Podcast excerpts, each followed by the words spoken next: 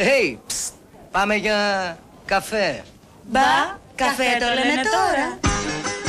This is Bummy Ya Cafe, HACCI's own radio show and podcast. On the air, 5 pm Tuesdays on 3XY Radio Hellas and streaming anytime you like on iTunes and Spotify. Bummy Ya Cafe is all about celebrating ordinary Greeks, Greek Australians, Australians, Hellenes, and Philhellenes who are doing extraordinary things. Πάμε για καφέ, μια προσφορά του Χάκη, το ελληνικό, αυστραλιανό, εμπορικό και βιομηχανικό επιμελητήριο. Σε έναν υπότι θα είσαι και η πρώτη. Hey, psst, πάμε για καφέ, για καφέ δακυλαίο. Σε εσάς καλέ το λέω. Hey, psst, πάμε για καφέ, για καφέ δακυλαίο. Σε εσάς καλέ το λέω. Welcome to another week of Bamiyaka Fair here on 3XY Radio Las and streaming via the podcast on iTunes and Spotify. My name's Tom Andronis, and uh, joining me in the booth here as they do each week, Mr. Alex Ninnis and Mr. Peter Manatis. Dudes, how are you? Oh, very, very good, Tom. How are you? Very Peter? well. Kalispera, Tom. How are you? Very well. how's the uh, how's the week been? It's not been a great week for the Collingwood Football Club. Uh, and uh, hasn't been a good week for the Melbourne Football Club. So, uh, you know, well, look, I think that there's scales of uh, of bad. you know, we, we do have something in common, though. We, we both lost by a point. Yeah. Well, but, it, but it was a, a different point loss, I would suspect, because like were we given any chance of even being close to a point against the premiership favourites? I don't think so. So the headlines change just because of one point. I Yeah, mean, okay. seriously, like you know, if it went the other way, then like uh, we're saying how wonderful uh, Collingwood's come from the brink of despair and the rest of it. But now, But the, but the despair is still there, regardless of whether you win or lose, right? No, but that, it comes off the front page though. It's all about headlines. Yeah, you, but the- you get the- one little win and everyone thinks, oh yeah, we'll leave him alone for a bit. The front page headline this week is about extra general meetings, or what do they call it? extraordinary general meetings, and those sorts of things. Have you two, you two are Legends Club members, aren't you? you have you signed the petition? We are too. No, I think you need to actually uh, attend the football to sign a petition. and neither Peter or I were there, were there No, have you yesterday. heard of? There's a thing called the internet. You can sign it on the internet. Yeah, I know, but uh, you know, I, I'm, I'm an, an old school sort of person. You know, if I want to register my disgust, I like to do it in person with with with pen and paper. You know, it just uh, you, you, you know, there's. I mean, how hard can you press a key? You know, uh, an enter key. To, to record your uh, your you know d- concern about something, it needs to be with a pen and paper, and then you put at the end, ah there, you know, and you can fill in the blanks, right? Um, hey, talk about talk about sport though. Um, I watched the um, Phil Mickelson win the um, the USPGA, and he was the, the oldest ever player to win a a, a, a major. How early in the morning did you have to get up to watch that? Oh, I, I've been. I think I started watching it at about two o'clock in the morning. Right. Uh, and when did you finish watching it? Um, it was about ten. Two thirty. Right. ten. I- And I was watching all the post uh, game interviews and so forth. How post on match earth? interviews. I mean, golf is difficult to watch at the best of times. How on earth did you stay awake in the middle of the night to watch golf? I didn't say I was awake. In fact, I watch golf because it puts me to sleep. Um, but I, I, it was just, um, I just was thinking about some miraculous wins, and um, obviously, you know, there was the the uh, the Australian skater. Uh, whose name escapes me? Stephen Bradbury. Stephen Bradbury, and so forth. Well, he's become folklore now. He's hasn't become he? folklore, Yeah. and I, I love every time I watch that that that you know that that video of him winning. I just I just love it. But but then I was thinking, well, 2004 when when Greece won the Euro. Yeah. Um, well, this week we're, we're having a film that come, is coming out called King Otto. Mm. And I don't know, have you booked tickets to go yet or not? Not. I've seen the the previews. Looks Isn't it good. amazing? I don't know And- anything about it. What is Oh, it? okay. So it's about um, Otto Rehagel, who was the, the German coach of the yeah. of the Greek team when they won, and it's about the story of how he took them from being a good team to a team of champions. You know, uh, European champions, when it was never ever in the contemplation of, of anyone that they would ever ever get there uh, and win the uh, the Euro in 2004. And I just cannot wait to see it. I've seen the you know the trailer of it. But then I'm, I'm thinking of what other sort of sporting events um, have have sort of raised that that level of, of of of amazing sort of you know heights in terms of you know winning when you least expect to win. I, I maintain that the, the the greatest moment in Australian sport uh, was John Aloisi slotting that penalty um, to get us into the World Cup. Mm.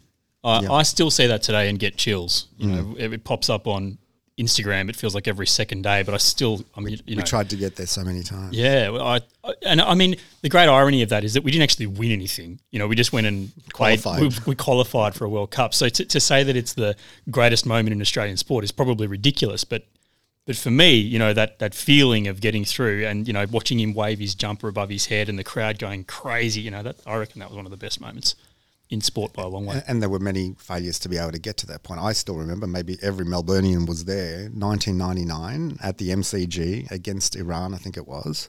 And we were 2 0 up, and I was there with my dad and, and my brother, and uh, and looking over to them and saying, My God, I can't believe Australia's going to finally get into the, the World Cup, you know, finals. Yeah. And then this stupid guy that decides to run on the ground and be a pest, our, our, our perpetual pest Yeah. just made the whole game go cold and they, they slotted two goals very quickly and everyone was just stunned 100,000 people at the MCG just stunned it's like what just happened mm-hmm. and Yeah. then, which made later on like you're saying the Aloisi uh, qualification even much sweeter Yeah, absolutely. I was actually there. I was at uh, at um, Stadium Australia. Stadium that night. Australia that night. And it was extraordinary. Um, you know, I mean, there were people hugging, kissing each other. I have no idea who they were.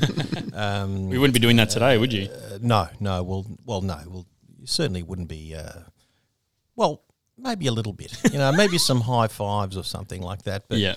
um, but I was there. It was the most extraordinary night, and you know, leaving the stadium, everyone was just singing, and you know, everyone was just so elated. It was just extraordinary. Um, and look, the other one I, I think of is I know it's not my football team, but when when the Western Bulldogs Mm. won won the premiership Yep. after I don't know fifty many odd years. years or something. I mean, that was because they weren't. I mean, where were they on the ladder? Seventh. the Yeah. year before they were sev- no no they were 13th because like they won it from 13th and then the following year Richmond won it by 13th and we were like 60 seconds from winning it from 13th Unbelievable. That's it's incredible. You know, seriously we were 30, But it just it just goes to show. I mean, how how sport is such a big part of of our life, but it's also big business. I mean, at the end of the day, we represent HACCI, and it's a chamber of commerce. I'd love to see, you know, what, what the HACCI Greek- games Yeah. well, you know, m- maybe it'd be more, more like chess, and uh, in fact, what would the HACCI games have? You'd have chess, obviously, as a because it's a very you'd have Greek dancing yeah, you'd have. well, you'd have. Well, you certainly have. Uh, you have weightlifting, but you instead of um, having weights, you have like two, a big bar with two teneques of you know feta cheese on either side, something. lifting the feta cheese. the Goboloy championships The Gomboloy Championships, yeah, you know the fastest Gomboloy in the West. Um, but I'm I- I'm just thinking just how important sport is um, for us, not only as as um, you know to participate, but also to, to, to celebrate and to and to follow, you know, and to support. Well, Peter, your mate, um, uh, Me mate. Tsitsipas. Yes. Uh, I've got it on the Instagrams, uh, selfies. Yeah. It's real. You've met him. It's your Yeah, mates. yeah. It's it's it's We on the exchanged- socials. We It's- exchange stuff, Yeah, that's right. It's Facebook official. Yeah. So he's had a he's had a win. which is nice. Yeah, he's he's having been having a few wins lately, which is good. Yeah. yeah. And it comes back to like what we were just talking about then is that that whole national pride thing of like one being um, happy for the individual in what they're doing, but then this whole notion of our of our you know football team or our countrymen doing different things and us feeling a connection to that of like our tribe being successful. It's an interesting concept, isn't it? What Is, about- is is he sorry? Is um, Stefanos Tsitsipas? Uh, d- d- do you think that, that the Greek people in Greece have that sense of pride? Like, is he a uh, is he a Absolutely. legend over there, or does no one know who he is because he plays tennis? No, no, no, no. They know him incredibly well. I mean, he's um, he and I think also his um, is it his sister or his yeah.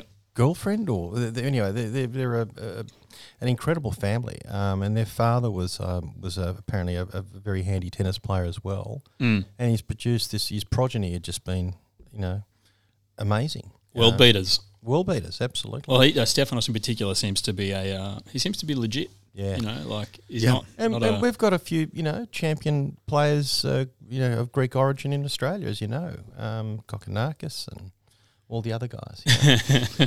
know. Hey, um, talking about uh, Greeks in sport, um, uh, what about? Did we cover this last last week? But about Greeks in AFL, you know, the, you know, the days we used to have, you know, the Koutoufides and the and you know the Chris. Um, uh, Christus. uh, Christus and Yeah. um, Marcus and all The rhombotuses, Rhombotuses and uh, Malakellis. Frangalis, the yeah the Frangalis, Malakellis. the Richards. You know, like I was watching, uh, I was watching yesterday um, the Collingwood Port Adelaide game, and there was one Greek there, uh, Georgiades, and then on the other side you had Daicos. When you know, I know they refer to themselves as Macedonians, but at the end of the day, they came from Vevi, which is you know a, a village in Florina. So I, I treat them as Greeks. They can say whatever they like, but they are definitely from from, from that part of uh, town. But where are those those dynasties of, of, of, of Greek champions out there in, in the AFL? Yeah, I, I, I reckon I can answer that question for you. Yes. They're playing Call of Duty on a PlayStation somewhere. Yeah, yeah. You know, Uh, or, or, or soccer, obviously, or, you know, the, the real football. yeah, Um, that maybe. Um, but, But there are so um, many more options these days for kids Yeah, than just the sports. Yeah. and and football, uh, football's a brutal game. You know, is a AFL's a brutal brutal, game. game. You can get hit from any angle at any time, and and the injuries as we're seeing now with you know concussion and that sort of stuff. Uh, it's going to be a real turn off for the game, and they're going to have to do some something about you know Do you protecting guys- juniors. Do you guys watch uh, rugby league at all? I, I love it. I, it's it's a it's an amazing game to watch, but it is incredibly brutal as well. But uh, because I lived in Sydney for you know 14 years, I I used to watch it a lot, and um, I still love watching it. And of course, you know the Melbourne Storm are just a, a brilliant team. Yeah, I watched the grand final when Melbourne Storms in it. Yeah, but um, just the, the, the, the level of punishment these guys get, it's just extraordinary. Um, Yeah, no. I'm, I'm surprised a lot of them, you know, No, uh, you know, no, you know, a lot no. of them can't put two words together. It's just, yeah, you know, no, no, no, not interested. Hey, hey, you two, uh, I think we've mentioned in the in the past. Uh, you both qualify for a COVID jab, don't you? At this stage, are you in this current cohort that's allowed to go and get one? Oh, I've had mine. Oh, you've had yours, My first one, absolutely. Peter. I'm on the way of booking mine as Oh, we speak. I'm on the way to booking yes, one yes. eventually, maybe On the one day. internet. Peter, pi- uh, o- o- o pitas fovate, you know, if I Ti lived in fenete. Hennessy, you know. That's if. Nah, not at all. I um, I I'm focused to get my first jab as soon as possible. Can you please? Can Yeah. you please go and get it? Yeah. And look, make your own medical decisions, obviously, but like, can you encourage everyone that's currently allowed to go get it to please go get it, so that the rest of us can go get it a little bit sooner? Because you, you know, you read stories about, um, you know, the the mass vaccination hubs sitting there empty, you know, day after day. Just get on with it, people. Just get on with it. Well, I think we should, you know, as patriots, because I, I I treat the AstraZeneca, which is which is what the vaccine I got.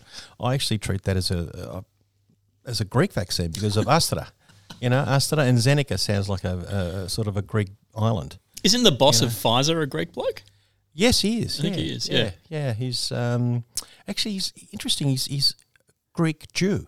He's a, a, a Greek but of Jewish background. It's interesting. Yeah, yeah, but um, no, he's um, he's a legend, absolute legend. He's done, done all right at And- and- Pfizer, obviously. Yeah. Actually, talking about religion, can I just say I went to my my godson's wedding on the weekend, and I, I really played close attention to the ceremony. Mm-hmm. And because I've been to, you know, I'm, I'm married a non Greek and I've been to a lot of non Greek weddings, and there's a lot of participation in, in the ceremony. Like, you know, do you, they give a little, in know, the non Greek. In the non Greeks, yeah, the non Greeks, you know, uh, do you take this woman to be your lawfully wedded wife, blah, blah, blah, blah, blah. Anyway, but in the Greek religion, there's no conversation, there's no se agapo, se latrevo. You know, No. uh, you know nothing. Well, why? And I'm just thinking to myself, why is that? You don't don't want the opportunity of like uh, pulling out at the last minute, Alex. That's you just right, want to uh, close the deal. So you reckon the less said, the better? but it, it made me think, and I'm thinking, you know, why? Why is that? And I, I said, I would love. I've been trying for many years to get a uh, religious. Um, advisor on this radio station. We do need to have Unfortunately, one, uh, I, I've asked many priests, but a lot of priests are very scared because they feel that they may say something that, that might be anti The episcopal or whatever. But I think it's important because we need to ask these questions because that's why religion to us is so alien because we don't understand it. Every time we ask a question like, why do we do Estavro? Why do we drink the, the sacrificial wine or, you know, sa- sacramental, sacramental wine, sorry. Something like that. the sacramental wine. Um, why do we do these things? And I, I mean, uh, my, my, my dear dad, you know, used to pull his hair out with me and say, yeah, boy, this boy, let's this is. I'm saying, but Dad, why? Why? And I would love to have a religious, you know, advisor on this program mm. to explain these to us, to make make them not seem foreign. I'm sure. I'm sure we could pick up a Greek Orthodox almanac somewhere and An it'll tell us. um, I, I There's reckon got to be a website somewhere. the biggest unfortunate thing is that uh, funerals, where in the Greek church they don't actually allow, well, they don't encourage um, having eulogies inside the church. I think that's a real shame and Mm-hmm. a real loss of like uh, that connectivity for people. Um, uh, you know, in, in, in Well, the church. see, I, I, I, I've been to a, f- a few funerals for my family members, and I, I actually, well, I was asked by my family to give um, a eulogy at the at the church, Mm-hmm. um, and I, I was, yeah, absolutely. But uh, I think there's And, you- and the and priest allowed it. The did- priest allowed it, yeah. I mean, um, I don't want to sort of, um, you know, blame it, not blame it, but uh, you know, point the bone at any priests, etc. But they were fantastic because at the end of the day, that is where you know the loved ones need it most. They need those comforting words then, not after, you know, afterwards. And um, and it was I, I no, I remember it was my my, my Popwelki Viada's wed- um, wedding, uh, funeral, uh, my cousin Con's funeral, um, my yeah, Eleni's. I mean, I, I, I said all these. I, we gave eulogy. But it's it, it's it's it's a beautiful thing where you, you can go to some funerals in that way, and they celebrate the person's life by you know talking through. Oh yeah, I mean, at, at my funeral, I want, I want, I want, I want speeches, and I want wailing, you know, and I want like sure. the full, Yeah, yeah, you know, yeah. horse-drawn carriages, that sort of stuff, and and I want to be cremated and like spread on the, you know, And Alex and I will Co- be front copria. and center. Corporea. But that's another thing. Why? Like that's another question I have is why doesn't the Greek Orthodox religion um, allow cremation? yeah, I don't know. You know, um, you know. At the end of the day, it's up to each person to determine that. And the other thing too is when you're at a funeral and you have the priest um, giving the eulogy. I mean, the priest often doesn't know the person Yeah, that's right. um, you know, and it's just a bit impersonal, you know. Anyway, th- these are all questions. If there is a a priest, uh, a, a lovely priest out there who would love to be our religious advisor on this program, we welcome you because these are questions that should be answered and they should not be sort of kept in the ether. Yeah, uh, I agree. Um, one of the one of the issues for me is there's been uh, I don't know what the current status is, but but organ donation as well. You know, like we're in a position now where society is calling for organ donors, and, and I'm a fully subscribed organ donor, but uh, apparently the, the that not an Orthodox Church thing? is not uh, is not down with that. So, I'm, I'm happy to donate my uh, old Yamaha organ uh, to anyone. well, you're getting your your organs inspected this week, aren't you? I am. I'm having. In fact, I, uh, you know, a shout out to to everyone who listens to this program to go and get your um, colonoscopies and endoscopies and um, uh, prostate checks and so forth. I think it's just very, very important, and um, uh, hopefully everything will be okay with me. But uh, I'm I'm having that procedure done on Wednesday, and uh, I'm on a very strict diet until then, which is actually not not a bad idea because I need to lose a few kgs. so. but uh, yeah, it's it's just very important that uh, that everyone, uh, if they if they have any telltale signs, or or if they haven't had a, uh, for example, um, endoscopy, colonoscopy for five years, go and get it done. You know, it's very very important. Uh, can I ask some uh, some unofficial medical advice? John? sure. At, at what, at what at what age do you feel like it's important that you go and start getting your, your regular medicals and your regular checkups done? Because I went to a doctor a few years ago, I had a migraine, and, and I said to the doctor, you know, is this you know should I start coming back more regularly now that I'm middle aged? And I think I was thirty at the time, and he said, "Oh, come back in fifteen years." Uh, Well, they do talk about I don't know forty onwards type of thing, but like it just depends on like how you just see your whole body system in a way, you know. I mean, I mean, in your current physical condition, Tom, I'd be going there on a six monthly basis. there's a bit I- of pot I- kettle action there, I- I- Alex. I think it's important to do to have a check, notwithstanding what age you are, at least once a year. Um, you know, uh, because there's something that that a lot of people uh, neglect, which is their mental health as well. And I just think it's important to have that sort of relationship with a doctor. That even if you're not ill, just to say, look, I want to check my my bloods, uh, check my cholesterol, check my um, you know prostate, check all these all these things can be checked via a blood, just a blood sample. Um, very important, and it's, also good to have those open conversations with your doctor. Look, I'm, I'm not trying to you know buy another Mercedes for, for doctors. Okay, I mean the, it's not trying to create more work for them, but um, uh, the, the, the job they, they have is invaluable, and it's there. And we've got Medicare, which covers the cost, so cost shouldn't be an issue. Uh, go and get it done. Some Yeah. sound advice there. I was going to say on that note, do you, do you think we're we're sort of at a, at a stage in how we're dealing with health that it is far more holistic than just ad hoc here and there that we decide to go get some checks and things? I mean, could could be done a lot lot better, I suppose. Even you know, like what you're saying, mental health and other things, in in being holistic about that. Well, we'll be having a conversation about that today with our with our guest Alex Christou, who we'll uh, we'll have a chat with after the break. But um, one thing that that I think has been mentioned on this program and that has been mentioned in, in conversations that I've had outside of here is that one of the overflows of, of COVID is that fewer and fewer people were getting their their regular ailments checked last year, obviously, and and those things are becoming really big problems now. Um, in particular, for the ambulance service, um, they're getting calls now from people who you know, had had last year been a normal year, that you know medical issue probably would have been picked up, but yeah. but it wasn't, and now it's creating all sorts of problems for the, the health system. So, um, you know, Alex's advice is probably more um, more pertinent than ever. Really, uh, time to get a check, in particular men, you know, who, who tend not to you know go to the doctor very readily. Well, Um, I I mean, you only have to look at your own family. Um, how many of us, and I know Peter is an ex- exception, but how many of us have mums but no dads?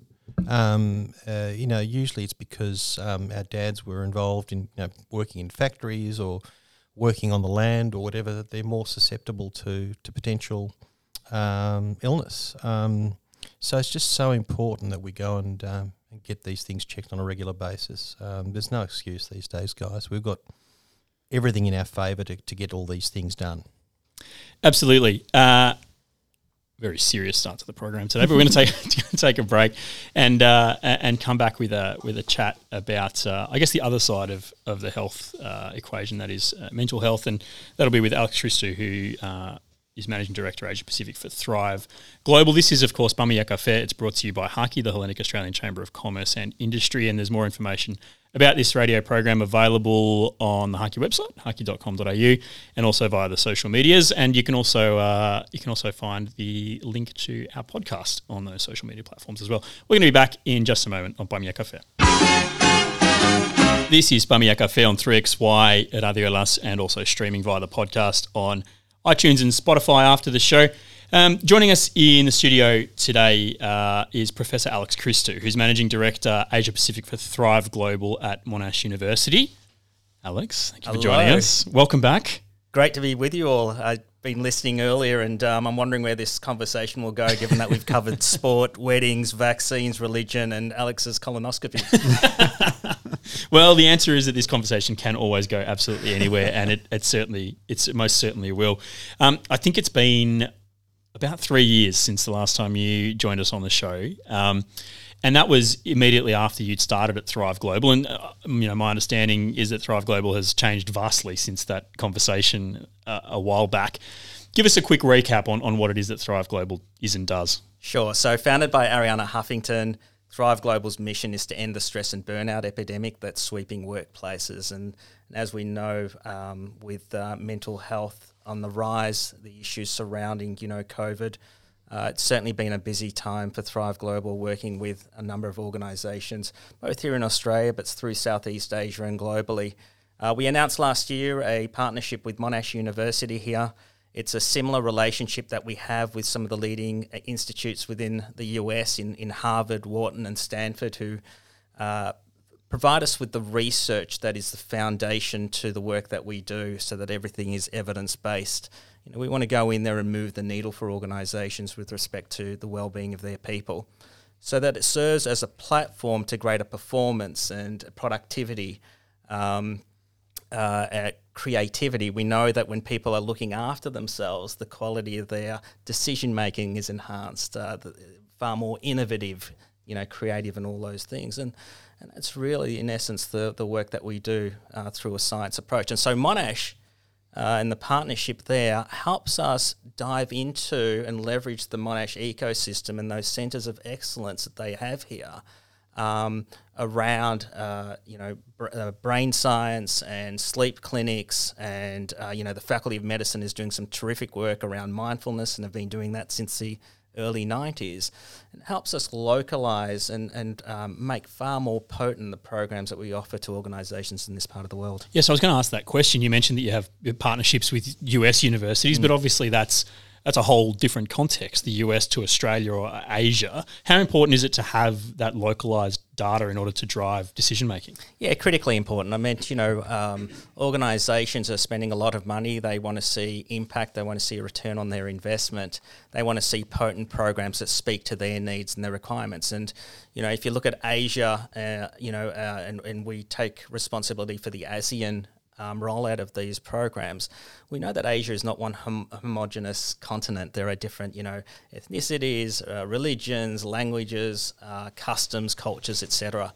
And so to be able to tap into you know the university's work and its presence in Southeast Asia as well, with campuses in Kuala Lumpur and a new one opening up in Jakarta later this year, is uh, really an important footprint for us.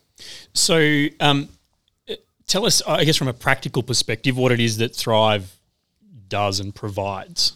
Sure, sure. So what we do is we work with organisations um, around the well-being of their people, and um, we use that as a you know I think a lot of organisations now understand that taking care of their people is a business imperative. It is a strategy in itself. Well, it's an investment, isn't it? And it's yeah. an investment in their people, and you know a lot of organisations are um, rightfully so putting their hand up and saying we care about our people and making that a very public, a very public statement around that. They do that, of course, to increase the productivity of their organisation and their people, to retain the talent within their organisation, but equally to attract talent as well. And you know, I mean, there are um, some you know businesses that are making this investment really well, and then some are organisations that um, you know don't do it so well as well. I mean, there was a a quote from um, a leading uh, you know property developer only days ago who um, said that you know for those uh, for those managers that allow people to work from home and to have that work life balance, well, he simply referred to them as parasites. Uh, which is which is interesting, word. right? Yeah, absolutely. but you know, he's um, he's also said that employees working from home are really only working half the time. But we know from the research that that's not the case. People are actually working harder. Um, and uh, you know whether it be from home or having a, a hybrid workplace, both work uh, from home and in the office, you know, people are working you know harder, far more productive, and in some instances longer hours as well one of the downsides that we've seen through COVID with respect to people working from home is that they're working longer hours. The, um, the line between uh, work and life has become blurred as such. And particularly when organisations were exercising a great deal of austerity and, and letting people go and think back towards the um, earlier stages of the, the pandemic, people were trying to illustrate their value to their organisation by li- working longer hours, being connected 24 7 uh, in the hope that you know they weren't going to be made redundant. And so, you know, there was a knock-on effect in terms of people's health as, as a result of doing that, which we're, we're obviously trying to address as well. Well, Alex, in, in my business here, we, we found with the isolation was actually incredibly productive within the group. Um, there was definitely that isolation of people being amongst each other, but um, uh, you know, that there was that ability and that trust within the whole organization that you could still be productive at home, doing the things that you need to do. In some ways, because that's how we've always operated, anyhow, and we had faith in the people doing things. But we have a lot of introverted people in our organization. It was actually really interesting that those people were the ones that wanted to be able to come back and actually interact in the office environment as we came back out of uh, isolation in uh, the late part of last year interestingly. But you, you just mentioned there are a couple of things. One, um, that you obviously need to be able to show some outcomes for business owners or, or, or corporates, and that in some instances also, or many instances, like uh, people just don't care about what they're trying to do with their employees, and that will come out of you know come out of how they their organisation is seen by others. But for those that are trying to make a difference, what are some of the, the, the key hate to use the word performance indicator or or notions that you're able to actually um, resonate with them that they can actually say you know what I'm investing some things here and I'm actually genuinely getting the things out of it that actually flows into my people my my other uh, uh, uh factors in my business. What, what what are two or three things that like you know are front of mind there yeah, so you know, um, it's going to differ from one organisation to the next around what they put the priorities around. But you know, we've seen with um, you know uh, organisations like Accenture globally, one of the reasons why they got involved with us to begin with was around retention. Um, they also wanted people better equipped to deal with their uh, mental health, um, their resilience, um, and so for for for Accenture, that became the, the focus of the engagements that we had with them. You know, for, for other organisations, it's about attracting talent. Um, so, how many more people are we getting applying for roles that are suitably qualified? Um, so, it, it's, it's going to differ from one organisation to the next. There are productivity measures as well that some organisations use. Um, there's you know the the retention piece, uh, so it, it's going to vary from one organisation to the next. Because yeah. obviously, when you're dealing with like this notion of soft soft skills, soft you know capabilities in an organisation, and a, and on, and an organisation is still driven by you know outcomes, whatever that might yep. be, whether it's financial or some of these other indicators. Mm. Somehow, you need to be able to tie that in yep. to to show the value that you're offering. I mean. Uh, people would end up knowing that there's a better, there's betterment in the whole organisation, but it's sometimes difficult to actually put your finger on it, isn't it?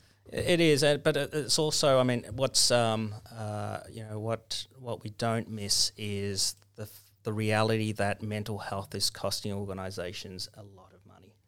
Uh, you know, the lost the lost productivity. Um, you know, people not being able to come to work, and even in the case of um, presenteeism, so people coming to work but not being, you know, engaged with their work, and um, you know, perhaps um, doing very little work at work um, because of you know some issues that they may be facing. So.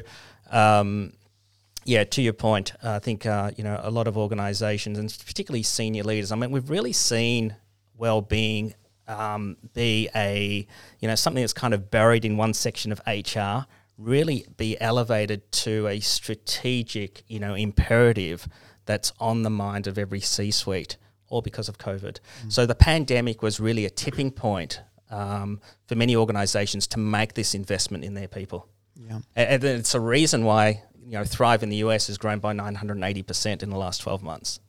Yeah, so that'll do it. yeah. Nothing like a pandemic to drive the bottom line. That's great. so is a big part of uh, your business model that you guys are actually working with these organisations and providing your IP around that, or are you also spreading your knowledge and IP to other people to be able to take on the modelling that you guys have as well. Is that part of the notion of what you're doing? Yeah, I mean, we share um, all our work with um, anybody who wants to listen, really. Yeah. Um, and, you know, we've got uh, great partners, as I mentioned before, in some of the institutions in the US as well. So, you know, taking the work that is being done by Stanford Medicine, who, through the work of Dr. Leanne Williams, has identified eight specific biotypes of which we're all dominant in. These biotypes, think of them as thought patterns that we kind of get in a loop and stuck in. You know, if we ruminate, for example, where we overplay something that's just happened, um, you know, time and time and time again, both during and, and after the event, well, that has a decline in terms of our mental well-being. And so through that research, we're able to provide people with the tools to address that specific biotype so that they don't end up down that rabbit warren of you know de- potentially depression and a whole heap of other issues. And with respect to stress let me just add that stress is not an entirely bad thing. We all need an element of stress in our lives right it's uh, it's that stress. It's that a driver, us, right? It's a driver. It's it's what got you out of bed this morning, totally, Tom, right? Yeah. Um, the issue becomes when we have the accumulation of stress that, if left unbroken, unchecked, is what causes the issues that we're seeing out in the real world. Can I make a suggestion from a marketing perspective that you target um, uh, the government sector, in particular um, Congress in America and uh, and certainly our, our houses of parliament in Australia? I mean, talk about dysfunctional workplaces. My goodness me. They are disgusting. I mean, there's question with editorial. Here. I mean, the, the, the, the, the, the level of narcissism in, in, in these institutions. If there was ever a need for, for your services, it's got to be these institutions. are there any governments that actually approach you because they're, they're, they're my view, in my view, they're the top candidates. Uh, we um, we are having conversations, uh, Alex. To your point, so you know whether it be at ministerial level or you know in our state school system. I mean, I'm keen to see um, these programs uh, rolled out to those professions that are most susceptible to stress and burnout. And and one of those is is teachers, right? Teachers are teachers are suffering, right? Um, and so, you know, we're keen to have those conversations. We're chatting with uh, Professor Alex Christou from Thrive Global and uh, Monash University. We're going to take a quick break and we'll be back with some more on Bamia Cafe. You're listening to Bamia Cafe on 3XY Radio Hellas and uh, on the podcast, uh, Spotify and iTunes. After the show, you can catch up anytime you like. We've got uh, Professor Alex Christou, who's Managing Director Asia Pacific for Thrive Global at Monash University, in the booth with us today. And uh, Peter, you had an, uh, a question for Alex. Yeah, look, I mean, Alex, uh, the, the the work that you guys are doing and um, the, uh, the the vision that you guys have seems extraordinarily exciting. Uh, how does an organisation like mine, that's got twenty to thirty people in it, and um, we're continually trying to do some good things in and around our business, get access to like the, the types of things that you guys are doing, and uh, and have that integrated into our business. You know, as a business owner like me, I, I sort of feel like sometimes that's just way too inaccessible for like a small business. But like uh, if if we could be attached to some ecosystem that we can actually get value out of that, that would be awesome. Yeah, absolutely, Peter. And um, it is accessible for any organisation. Um, so we work with organisations as as as, uh, as small as yours in terms of those numbers, and through to I think our largest client globally is, is Walmart with um, did you know 1.1 million employees? Wow. Right. So um, Real employees or casuals? Ah, well, yeah, com- combination of all those things. But you know, to their credit, I mean, they're also rolling out these programs to um, not only senior leaders but frontline people in distribution centers, in warehouses, and into their supply chains as well. So, you know, we've seen a we've seen a shift in that respect. But but Peter, to your point, you know, um, these programs are accessible, and we really start with the leadership teams within each organisation as well, because what is critical is that leaders within organizations leading others role model the right behaviors right Absolutely. there, there is there is no point in going into an organization and delivering a well-being program and uh, speaking to people about disconnecting when there's a requirement from their leader to stay connected and to mm. respond to emails at 11 o'clock at night Yes, right? so role modeling from leaders is incredibly important and i would say paramount in, in terms of the success of these programs in organizations. Leaders being vulnerable you know mm-hmm. speaking of their challenges and speaking quite openly about them and being frank about it is, is really important.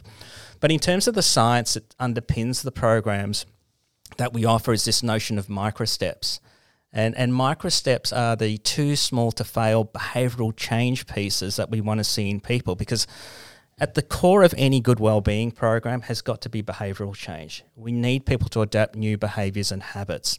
And so micro steps that are too small to fail, entrenched in the science, are a means of achieving that. And let me give you an example. We typically all make New Year's resolutions.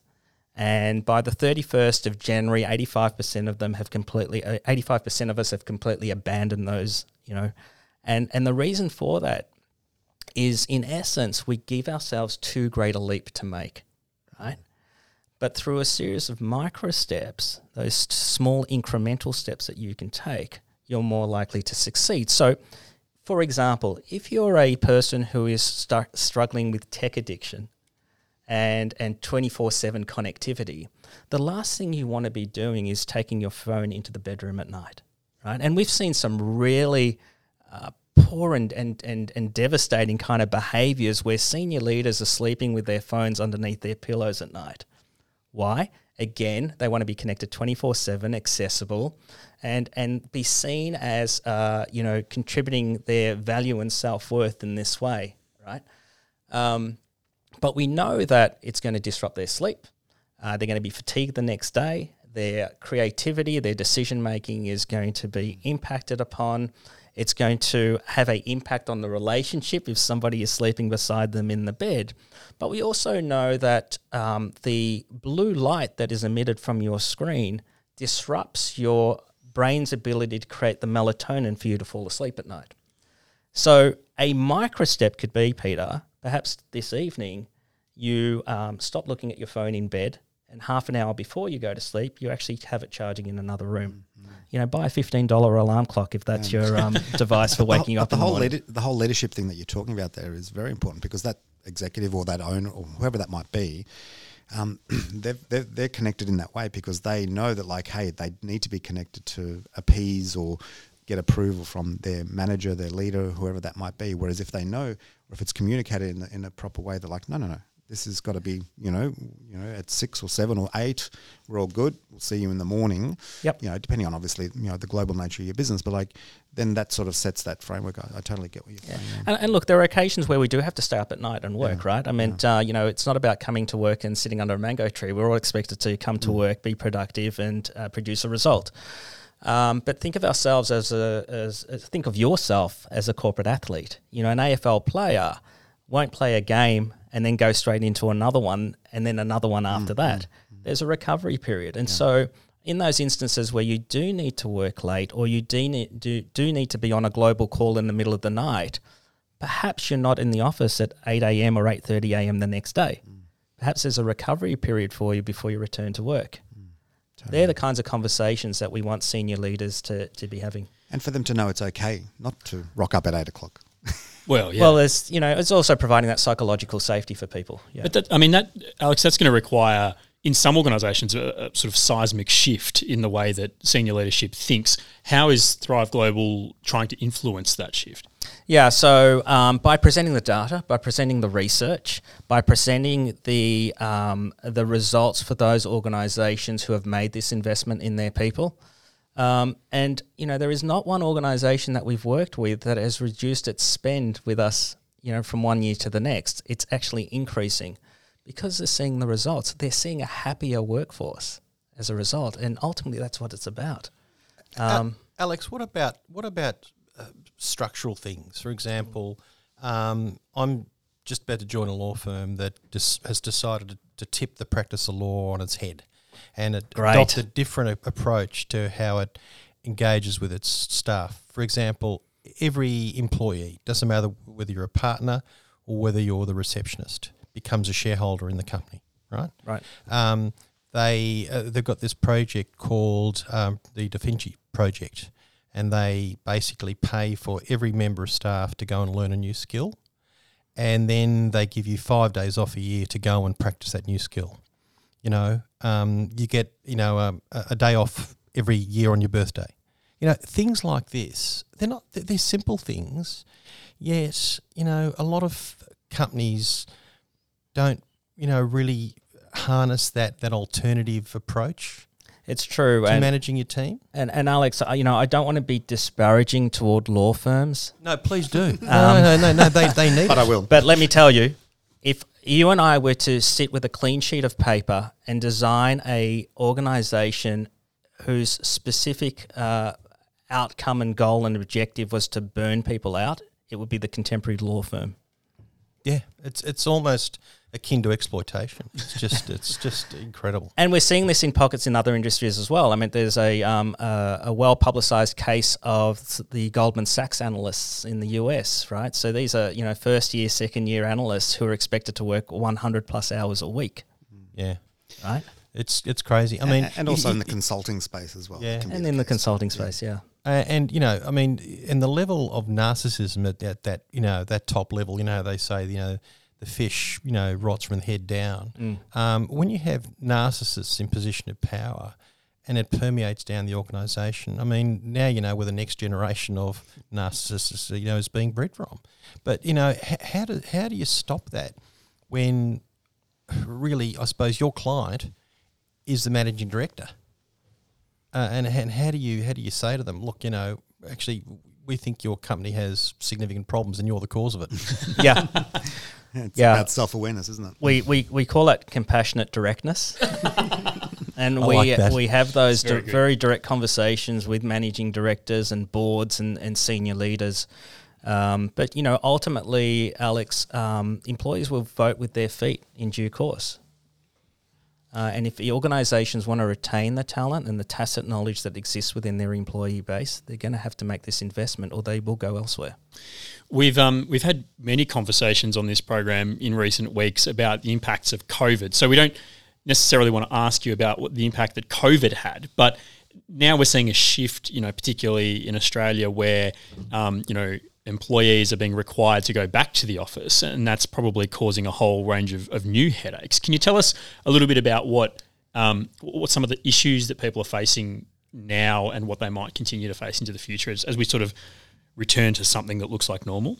Yeah, so there's a lot of friction out there at the moment that's being reported by a lot of employees and uh, and their organisations. So the requirements that they return back to the workplace full time having just illustrated over the course of the last 12 to 14 months that they are just as productive, they are just as impactful, they are just as, you know, hardworking as they have been in the past. So this is creating a great deal of angst in a lot of, you know, workplaces, there's no doubt about it. And the sentiment is is this, Tom. They're they're kind of um, you know, feeling as though that they're not being trusted. Right? And, and if you're not being trusted, how engaged are you going to be with that organization as an employee moving forward? Chances are you're not.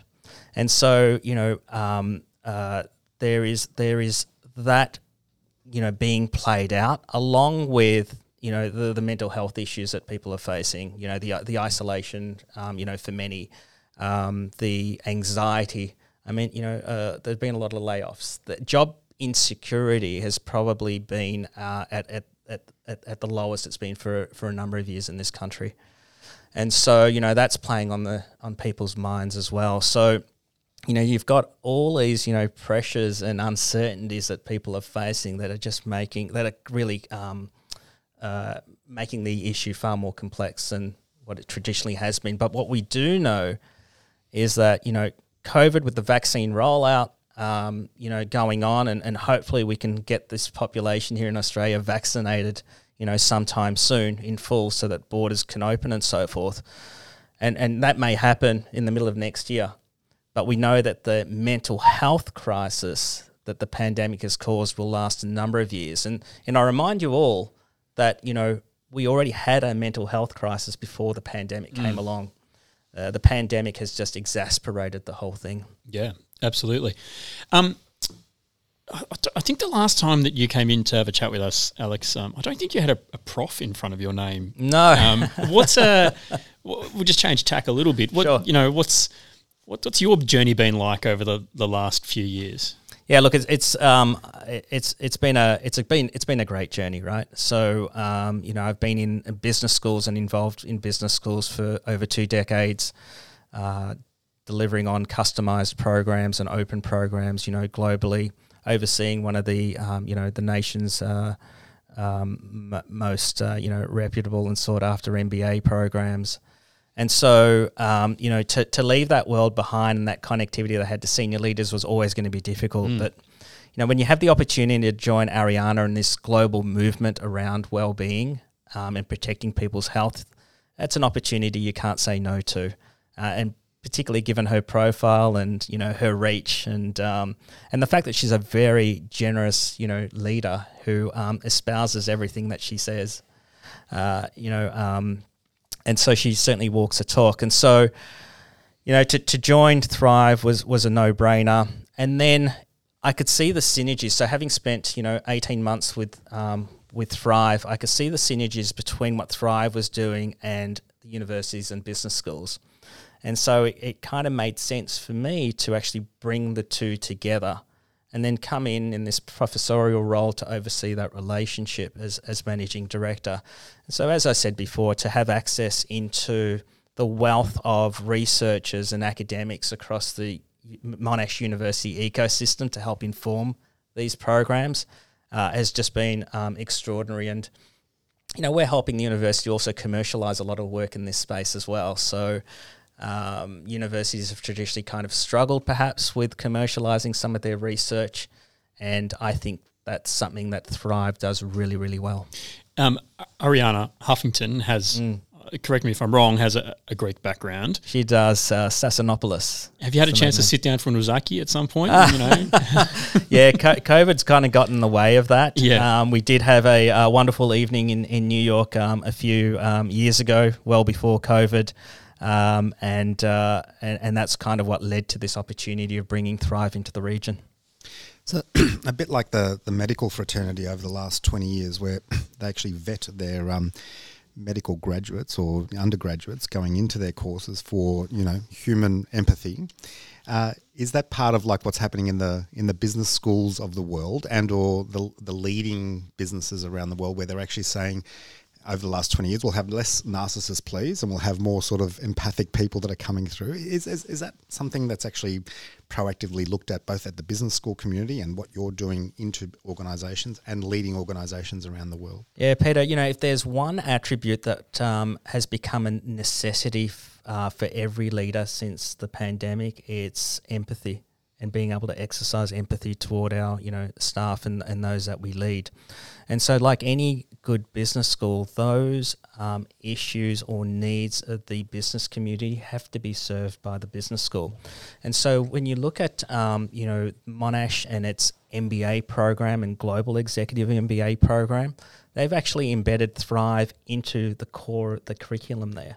So everybody that's going through those programs now at executive level or or at any level is now being um, is now entrenched in the in the Thrive learnings. Sadly, bad news. Uh, we have run out of time uh, with our with uh, Alex Christou, Professor Alex Christou. But um, just just before we do let you go, um, you know, if there are any businesses like Peter's or Alex's out there who do want to get in touch and and perhaps get involved, how do they find out more? Yeah, so the easiest way is through the website, which is um, Thrive Global uh, hyphen APAC.com. Cool. Professor Alex Christou, Managing Director, Asia Pacific for Thrive Global at Monash University. Thank you so much for joining us. Thanks, Dean. We're going to take a quick break and we'll come back to wrap it up on Bamiya Cafe. We have reached the end of another episode of Bamiya Cafe here on 3XY Radio Hellas.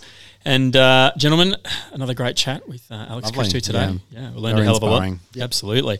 Um, but we have reached the end of our allocated time here on 3XY, which means we must thank everybody who makes this program possible. That is, of course, 3XY, Radio Hellas, and HACCI, the Hellenic Australian Chamber of Commerce and Industry, and all of HACCI's partners, which include uh, the Bank of Sydney, Just Gold, and Hellenic Power. And of course, gentlemen, you two. And you too, Tom. Thank you absolutely very much. Absolutely, you tom yeah the anchor The the you know, you're you're like our captain coach. on the field No worries. I'm glad to play that role. Uh, thanks also to Professor Alex Christou, Managing Director of Asia Pacific for Thrive Global at Monash University. We have reached the end of another episode of Bamiya Cafe. You can check it out on the podcast as well, which is available on Spotify and iTunes. But for now, and until we speak to you next time, yes. Yes, sir.